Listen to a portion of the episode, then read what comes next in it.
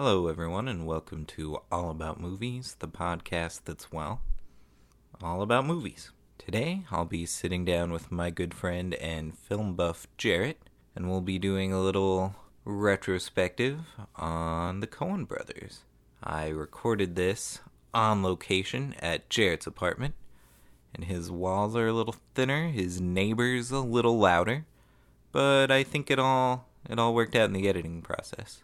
So, hope you guys enjoy this very Coen Brothers episode of All About Movies.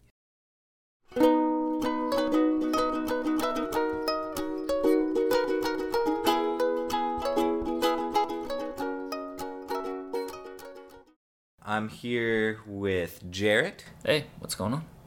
We're going to talk about the Coen brothers. So, you know, what do you think makes the Coen brothers worth talking about today? I think it's mostly the fact that they're both incredible writers and directors. I think their their dialogue has this incredible back and forth that not many other people have, but they also have real visual talent to at just showing and not saying sometimes. I mean, we're going to talk about No Country for Old Men later, but that movie is incredible. It's incredibly dialogue sparse and it shows you so much with just the visual medium. I think they're really talented at doing both, and more so than a lot of people. Yeah, they certainly know who to pair up with with Roger Deakins for Exactly. No Country for Old Men. Um, and most of the rest of their filmography. Well, yeah, that's true too. Um, so, talking about their writing, uh, I know we've talked about this before, but what's the deal with the Coen brothers and kidnapping?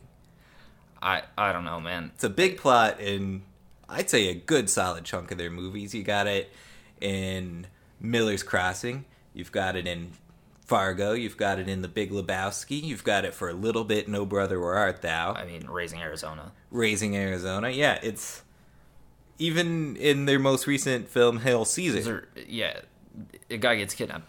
Honestly, I, I think it's just it's a really easy mishap to twist in a comedic way, which I think they do a really good job of.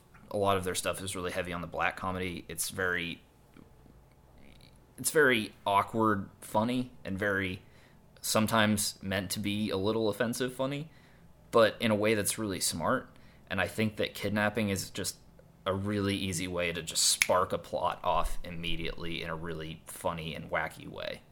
That's a good point. I've I've heard some people talk about how the Coen brothers are great at putting normal people in criminal Yeah. events. In like people that would never commit those crimes, which makes it even funnier. They're like just not at all who you expect. It's very just juxtaposed. It's fun. That's true. Well, since we're talking Coen brothers here with you, let's start uh, with what your favorite Coen brothers movie is.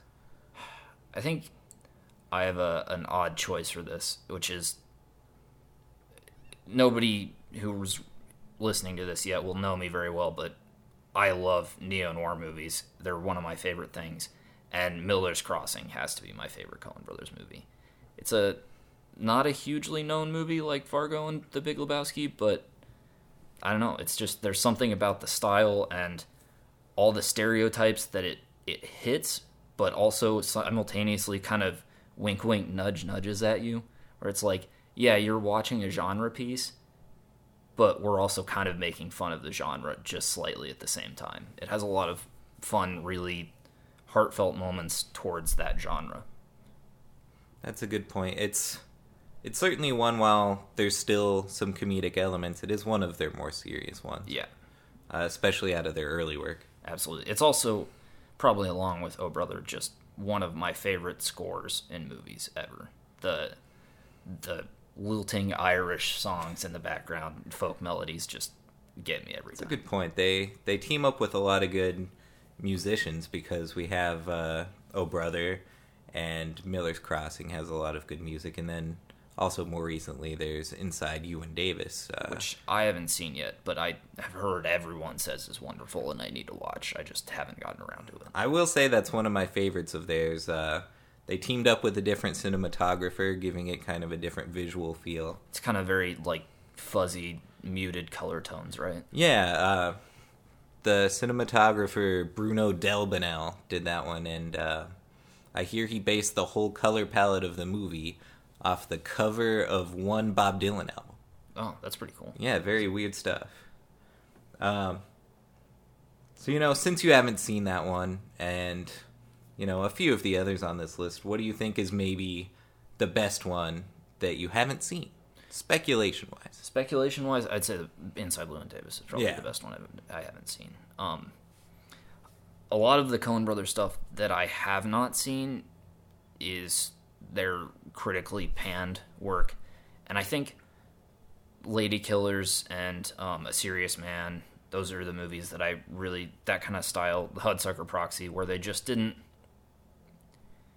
They maybe didn't quite bring their A game, and so it just didn't. All the beats didn't hit quite as well. I think is what a lot of people's complaints with those movies are. Yeah, I I still hear a good chunk of people though who swear by the Hudsucker Proxy. I haven't seen that one myself, but you know a lot of people like that one. The another one I haven't seen is Barton Fink. Um, that's one I really do want to see. I just haven't gotten around to it yet.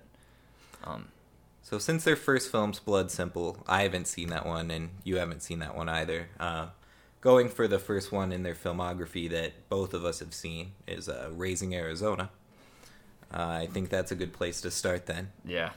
Again, with the the kidnapping theme, this is maybe the first, the start of that. I think maybe the first one. I believe so, unless there's something in Blood Simple with kidnapping, which I'm not sure if there is. Uh, Yeah, I I couldn't tell you. Um, I think this is an interesting first. It's interesting that this is the first one that we know because it's maybe just a little more comedy heavy than anything else they've ever done. I think it's the most easy to put in the comedy genre of any of their movies. that's true, especially since they followed it up with Miller's Crossing. Yeah, Uh, it's one of my favorite Nick Cage performances. That's for absolutely. sure. Yeah, there's there's no question.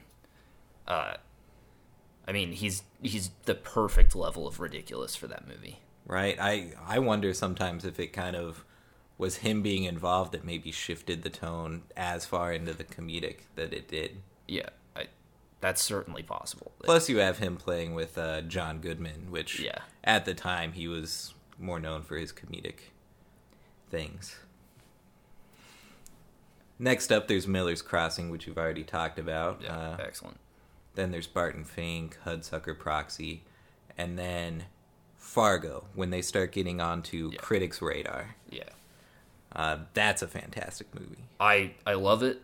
Um, it's always been a movie that I enjoy a lot when it's on. It's just never a movie I immediately go to, unlike everyone else. And th- I think this is one of the big tent posts of their filmography is Fargo. And it for me, I love the movie. It's just never something I grab if I'm like I want to watch a Coen Brothers movie, which is probably sounds weird to a lot of people. That's true. That's true. I think had 1996 not been such a big year, it probably would have gone uh, with Fargo for Best Picture, Yeah. uh, which definitely would have helped the Coens. But I'm glad that they started at least decently early on getting some good critical acclaim. Absolutely, and it's the perfect example of their style of black comedy, it's just completely mishap based and hilarious, but also brutal a lot of the time. That's true. And what a cast. We've got Frances McDormand, the wife of, I think, Joel Coen, right? I think so. one of the Coens, One of I'm the Coen sure. brothers. I really don't know.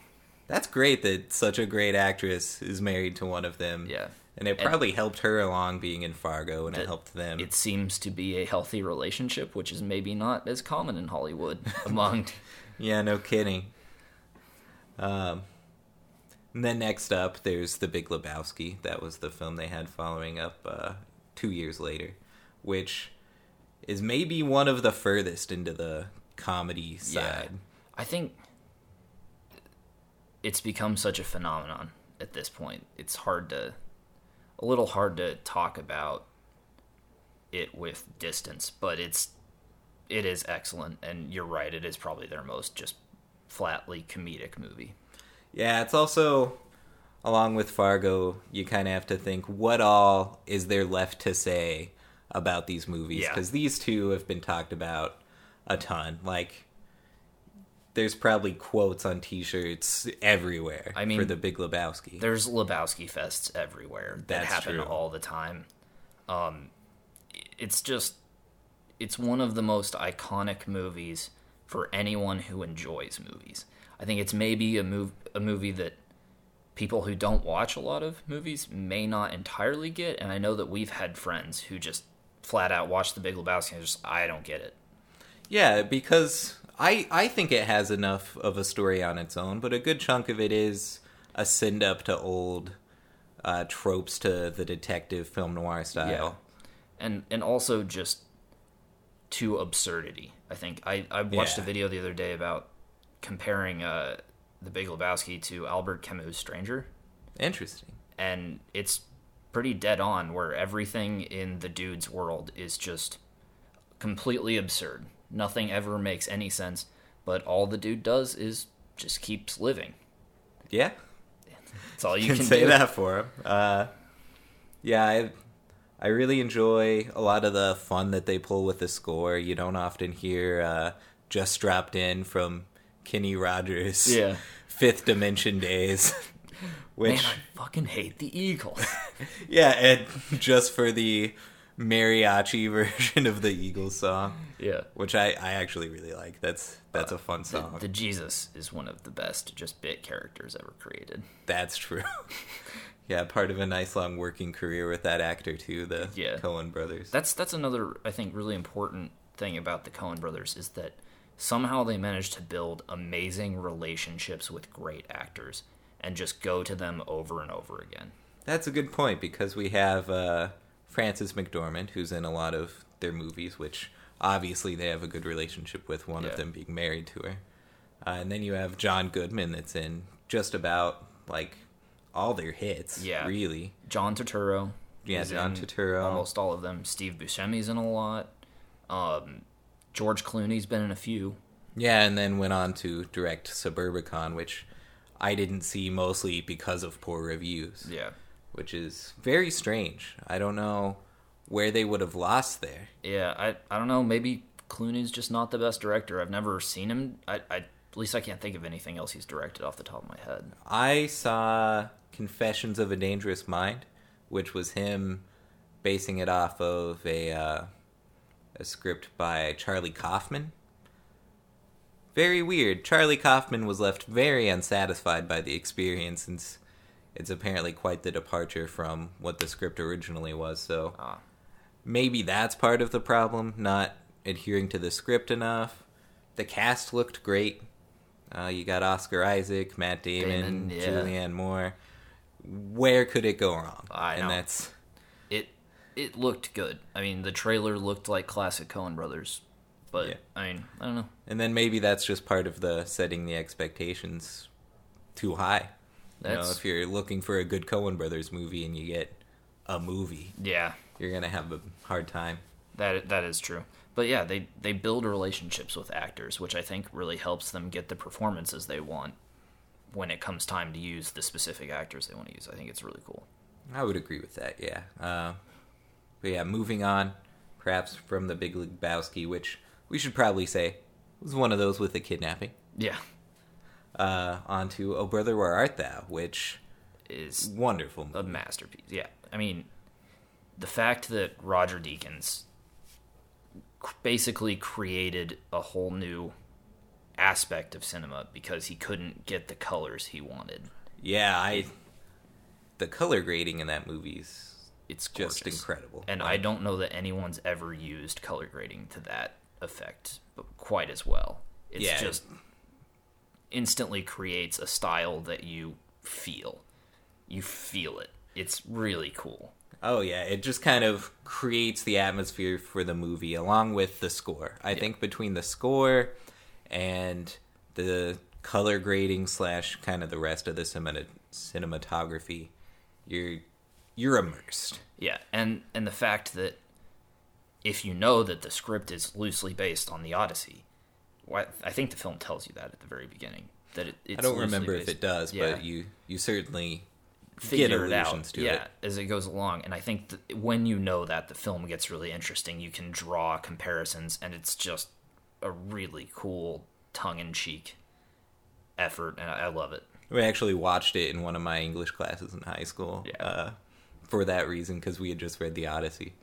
I I do love Cyclops, John Goodman. Yeah, it's. I mean, all, again, a lot of their classic actors, John Turturro, John Goodman, turn in great roles.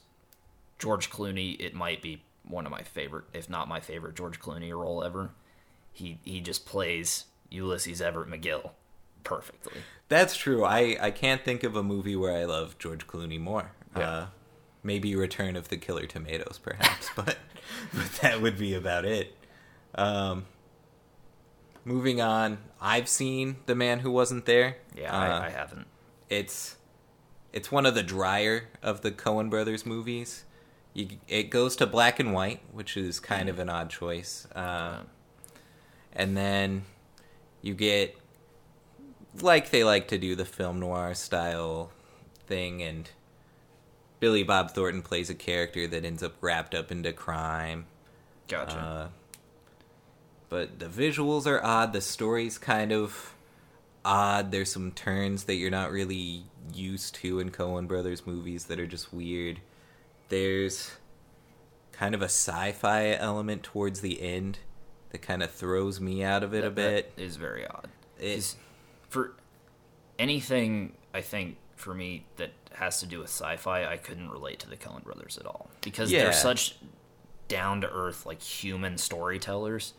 Like they're they're always crazy, abstract situations, but in the end, it's like really relatable humans that are performing them. yeah, for And- sure. And so I I don't think of sci-fi like at all when I think of the Coen Brothers. Yeah, and it's weird. And I think the TV show Fargo lifted a few uh, thematic and situational cues from the man who wasn't there. I don't know if you've seen any of the TV show Fargo. I haven't yet. I wanted to watch it. It's pretty good. It's pretty good. Um, but it, the man who wasn't there is definitely a strange movie. And then intolerable cruelty. We're about to enter through a stretch of not critically well received films Yeah. because I don't think the man who wasn't there was that well received at the time. It was pretty indie. and it I don't think it's held up with time either. I mean, That's true. People don't remember it. You you talk about Coen Brothers, people remember Fargo, Big Lebowski, Oh Brother. You know these movies, not always. The man who wasn't there. That's true. Um, but yeah, moving on from the man who wasn't there, there's intolerable cruelty, which I haven't seen, though we get into another George Clooney performance. I hear it was pretty standard rom com style stuff, Gotcha. which is very odd. Yeah. I, I can't imagine how that would be from them. Uh, then there's The Lady Killers, which is probably their worst received movie. Yeah. I. That's what I've heard from everyone. I haven't seen it. I know you have, but it's been a while, right? Yeah, I I think I saw it, maybe rented it not long after it came out. So this has been more than a decade, and I just remember it being kind of weird, kind of Yeah. trying to go into the maybe dirtier, edgy comedies Ah. a little bit, which I don't think really worked for the Coen Brothers. But I think I think they're a little too smart for that. yeah, and you have you have Tom Hanks and J.K. Simmons, who I think J.K. Simmons could deliver on that end, maybe, but Tom Hanks didn't quite Yeah. pull that off. And then it was kind of weird pairing them with Marlon Wayans, who was doing a lot of the scary movie kind of films at the time, Ah, gotcha. which I don't know. It was just a little odd. Yeah. Uh, but then after the Lady Killers, they they did a couple segments in some anthology movies, Paris, je t'aime, which I enjoy, and one called Chacun son cinéma, which I'm not familiar with at all. Yeah. Never Um, it. But right after those, we get into No Country for Old Men. Kind of maybe a serious turn to come back from their comedic failures, Yeah. perhaps. probably also their most serious movie. I, I mean, I haven't seen Blood Simple, I haven't seen the others, but No Country for Old Men is a really. I mean, it's not really. It's dry and it's dark and it's very existential and just. There's no humor in it. It's very straightforward. Not straightforward, but very dark, I guess would be a good word. Yeah, I oddly enough, the first time I saw this movie, I didn't like it. Yeah. I think it was entirely because of the ending. Uh, which when I watched this for the first time, I watched it on just a really small TV. And, you know, the visual stuff was neat. Uh, it was nice. The actors did fantastic job. But when you get to the end and you get to you know, one of the characters about to confront the other, there's a thing and just a really small hole in a door, and you're kind of supposed to see it. And if you see that, you get the movie. I didn't see that. This was a small screen. Maybe had I gone to the theater for seeing it the first time, I would have noticed it, would have loved it. Yeah. Didn't. I was like, what's going on with this movie? Then, at the end, we just kind of get talked out of the movie by Tommy Lee Jones' character. A nice Yeah. little monologue. I, I think the thing this movie does better than most Coen Brothers movies is present a villain, like a truly bad person that you do not like at all. I think Coen Brothers do a really good job of making even their horrible people relatable sometimes. Anton Chigurh is just meant to be pure evil and not relatable at all, and it's really intense, and they did an incredible job with it. Yeah, I think they don't do that a lot, but though I certainly see parallels to his character and the evil force that's in Raising Arizona. Yeah, that's true. Definitely a lot of, you know, quieter characters, Anton Chigurh more so than than the biker, but Yeah. you know, they they just feel like forces more Mm-hmm. than they do people. Yeah, exactly. Very like the Joker and the Dark Knight. They're just Yeah. elemental beings that just cause carnage and destruction. So, since we're on the subject, it's something that's an age-old debate for for film fans. No Country for Old Men versus There Will Be Blood. Same year, similar locations, big contest at the Oscars. What do you think? I I like No Country for Old Men more. I think mostly just because it's paced a little faster. It it moves a little quicker, which I like more when the movie's going to be very dry, like both of those are, and very thinky intellectual studies, but also incredibly dark and a little bit depressing, both of them, I think. But I I definitely like No Country better. It just moves quicker for me. I could agree with that. I I haven't seen all of There Will Be Blood. It's a long movie. Yeah, it's it is a long movie. Uh, but I've gotten to the point after a couple more rewatches to liking No Country for Old Men. Uh, watching it on bigger TVs Helps. has helped, yeah, yeah. and kind of kind of growing into being okay with the thematic resolution more so than narrative resolution. I Yeah. think has helped a lot. And then after No Country for Old Men, we get into one of my favorites, and I think severely underseen. Burn After Reading. Oh, we go back into the comedies. Yeah. This is this is a comedy in a way that's very different though. This is the Co- Coen brothers going full black comedy. I oh mean, yeah, that it's incredibly dark and weird and if you don't get it you won't get it at all. But if you get what they're trying to do it's hilarious. Oh, and if we're talking George Clooney performances, yeah. Him and brad oh, pitt. Oh my god. him and brad pitt just steal that movie Uh, like every K- and J.K. Simmons in that is Yeah. a that's J.K. Del- Simmons in a Coen Brothers movie. yeah he's a Uh, delight So funny, just every moment of it. I I hesitate to want to get into it too much. yeah just because not a lot of people have seen this. They need to. yeah i mean watch it it's It's so funny. it's incredible. It if you know anything about kind of the spy movie genre, it just breaks everything about it and turns it Oh. on its ear. It's beautiful. just just such delight in the little things i think is the big thing with that movie it's just little moments taken for for bigger rides It, little moments that accumulate over the movie into True. just hilarious moments at the end. uh such a great movie the next thing a year later is a serious man which i've seen uh, i, I have watched not. Yeah i watched it with another friend of mine he hated Really? he did not understand it at all uh i didn't hate it as much as him I would say I didn't care for it that much. It's it's another that's a little dry. We go back into kind of the realm of the man who wasn't there. Yeah. Um, I would say some of the nice things about it is we get to see maybe more of the personal lives of the Coen brothers because it's about a young, like Jewish family in Minnesota, which Minnesota has kind of some segments of Jewish families in there. Um, but the Coen brothers come from a Jewish family in Minnesota. Mm. So I think we we get a little more into their ideas of kind of their roots.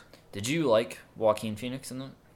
He did a good job. Yeah. I would say I would say his acting was really spot on, especially since there wasn't a heck of a lot for him to work with. Yeah. I think the the thing that I take from it is you're getting a Job like character. Just bad stuff keeps happening to this guy, Very, especially since there's some biblical roots already.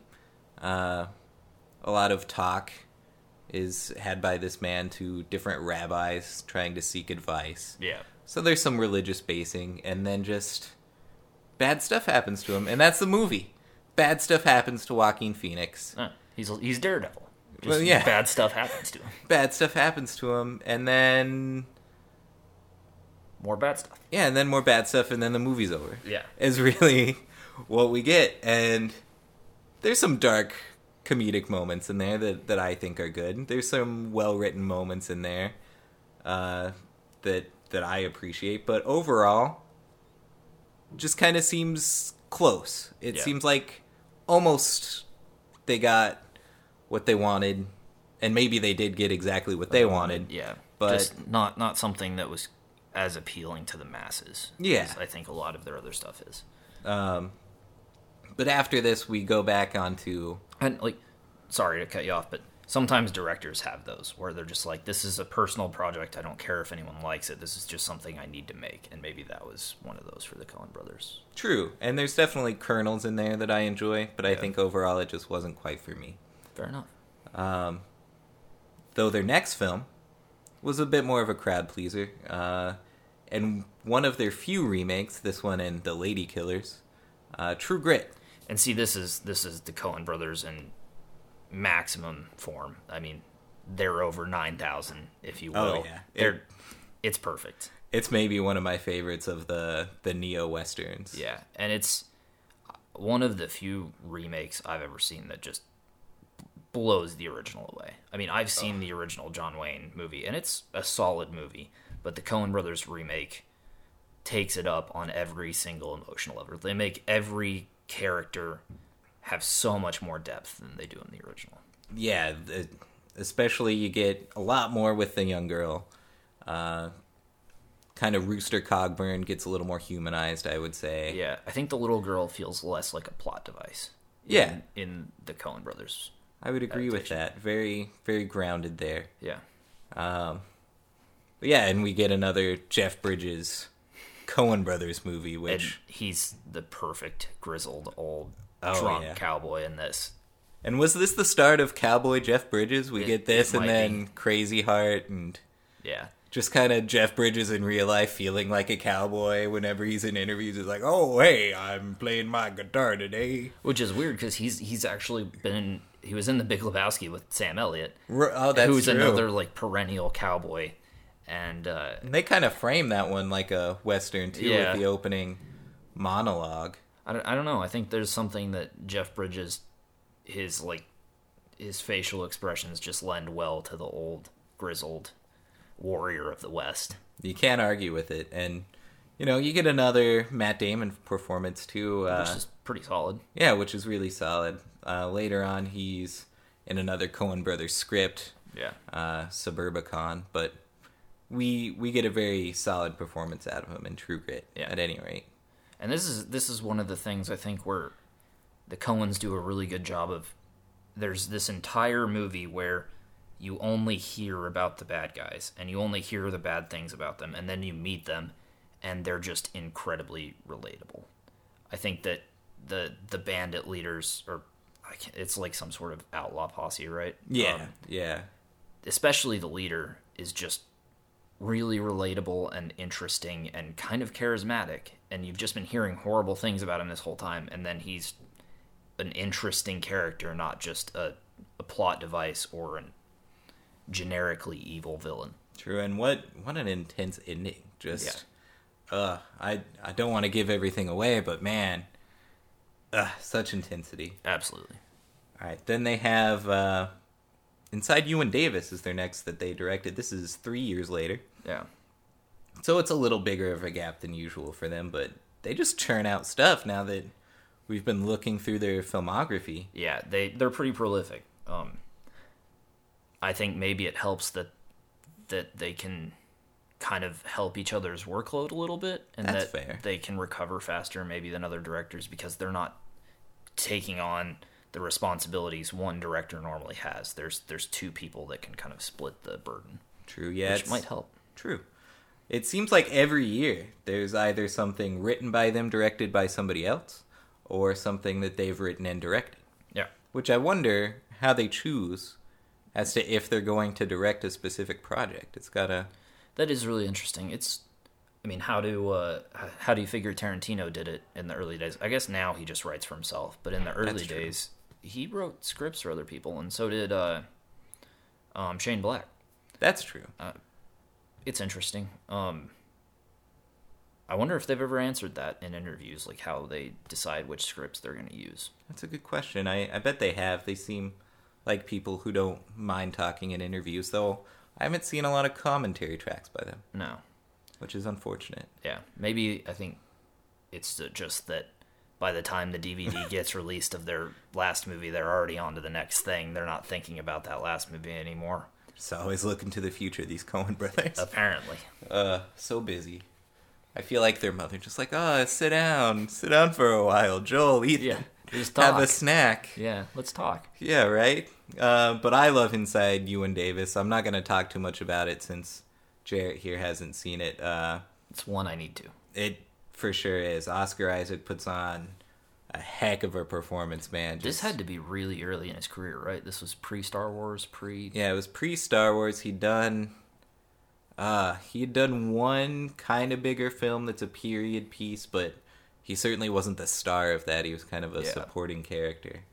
Uh, but this is almost entirely his character through the whole movie. You get just moments with him through the whole thing. You just follow him along.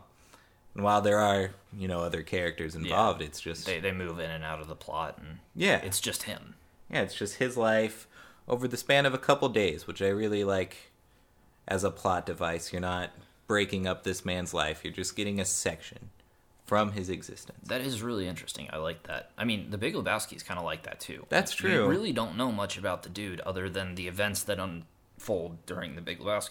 Yeah, and you could say the same about Burn After Reading and Fargo, and Yeah, you know that's just kind of a thing about them. I think Miller's Crossing too. yeah. It's you don't. They don't do lifelong dramas. They do like here's a section of someone's life. You don't need to know anything other than inciting incident and then shenanigans ensue most of the time. True. Yeah, I I definitely enjoyed this movie. Uh, you got to give it a watch. The soundtrack also, like, it was not too long after I started getting into folkier songs, and man, that that'll hit it for you. Yeah, Oscar Isaac should sing more. Is something I'll say because of this movie. I, I'd love to see him sing in Star Wars. That'd Oh, hilarious. that'd be great. We'll just do like the old Will Smith movies, uh, Yeah. but instead of a rap, we have Oscar Isaac sing a folk song. Oh, that'd be amazing. Just Oh. at the the helm of the Falcon or something, just strumming along. That's all I want now, Jarrett. Yeah. I'm disappointed that we'll never get it. Uh, next, we have a couple more writing credits by them. They did the Angelina Jolie movie Unbroken, hmm. which I haven't seen. They were some of the writers on Bridge of Spies, the Steven Spielberg movie. I've heard is really good. yeah, I haven't, haven't seen. I haven't given it a, a watch yet, but It's, I've it's one of those movies that's it's a biopic and it's pretty seems pretty dry and serious, and those always take me a while to like get around to. That's true. Yeah, I I noticed looking at this the a lot of them I haven't seen are either they're bad comedies or some more of their drier serious films. Yeah. And then next for directing is one I can't really speak on because I haven't seen it.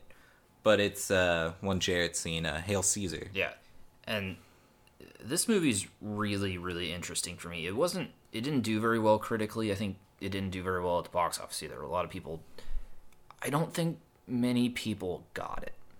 Um, it was billed as kind of a typical Coen Brothers comedy, and that's not what it was. It was not Fargo. It was not um, Burn After Reading. It was a period piece. It's very much if you appreciate old Hollywood, if you appreciate classic Hollywood, you will enjoy this movie a lot and you will get everything that's going on. But if you don't, you're just going to be lost the whole time. You're not going to really care what's happening on screen and I think that hurt the movie's reception a lot. But I I really do like it. I think it's an a fun and interesting look at a period that the Coen brothers obviously love a lot. That's for sure, especially with their their neo noirs Yeah. coming out a lot. You've got to love that era of Hollywood.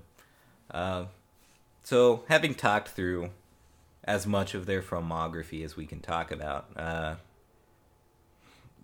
I'm kind of wondering where they're left standing. They've got a lot of hits. They've got a, certainly a lot of misses. They have a few things that started out as misses that became hits, such as The Big Big Lebowski. yeah. Uh, they're very odd filmmakers to talk Yeah. about. I I agree. I think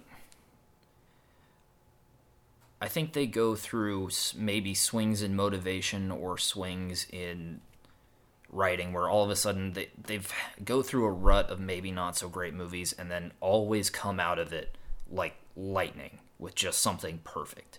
Every time they have a rut of maybe middling or not so great movies, suddenly The Big Lebowski or suddenly uh, No Country for Old Men. Just lightning strikes and they hit it perfectly.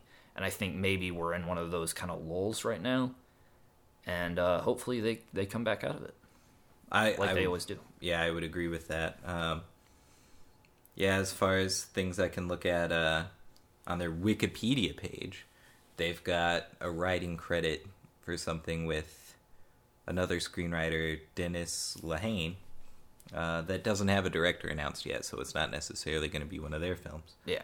Uh, but I'm hoping, yeah, we get another great, solid Coen Brothers movie. Yeah. I I don't know that anyone anything's ever gonna top the Big Lebowski or Fargo. I think those are kind of seated as their two like movies. Like when you think of Tarantino, you think of Pulp Fiction. I think when you think of the Coen brothers, for me at least, the movie that comes immediately to mind is the Big Lebowski. And I think that's not gonna change probably. Yeah, I'm kind of left between Big Lebowski and Fargo with the Coen brothers, but that's for sure. Yeah. Um, they definitely have a bit of a pattern looking at these. You get kind of a comedy and then a serious run, and then some comedies, and then some serious films. Uh, just going on the speculation game again, we had a more serious Inside Llewyn Davis, then just some writing credits, and then a more comedic Hail Caesar. Yeah. Uh, what do you think we'll get now? Do you think we're still in the comedic phase, or Maybe I think I think they're starting to move out of maybe the really serious phase because again, like I said, Hail Caesar is maybe not as funny as you think it is if you haven't seen it. It's there's a few comedic moments. I think George Clooney's character has a lot to do with that, but for the most part, it's a pretty grounded mystery that sets the stage for they move from studio to studio in the plot a lot. And so you see different classic hollywood era movies being made. And so if you kind of understand what's happening in each of those sets you can see what the Coen brothers are doing. They're just trying to show you little bits and pieces of all the different genre movies that were happening at the time. And it plays really weird. And so i don't even necessarily know that i'd call it a comedy but i do think it's lighter than in Lou, uh, inside Llewyn davis probably and so yeah I, I would guess they're moving out of that a little bit That's fair. That's fair. Uh, I did just notice through some research here that they're having a mini series coming out to Netflix here soon. Uh, that, yeah, should be coming up sometime this year called The Ballad of Buster Scruggs. I Interesting. I, assume based upon the lives of uh, the Scruggs brothers. Yeah. Um, the kind of folk bluegrass duo. Uh, but it's got a very interesting cast. We've got James Franco, Zoe Kazan, Tyne Daly, Willie Watson, Ralph Ineson.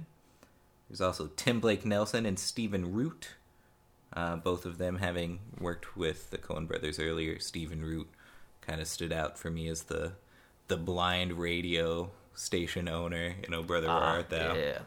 Uh, and then rumor says that Liam Neeson and Brendan Gleeson will also be in the series. That'd be cool. I I would love to see Brendan Gleeson as a, in a Coen Brothers movie. Yeah, that's true. He'd do pretty good.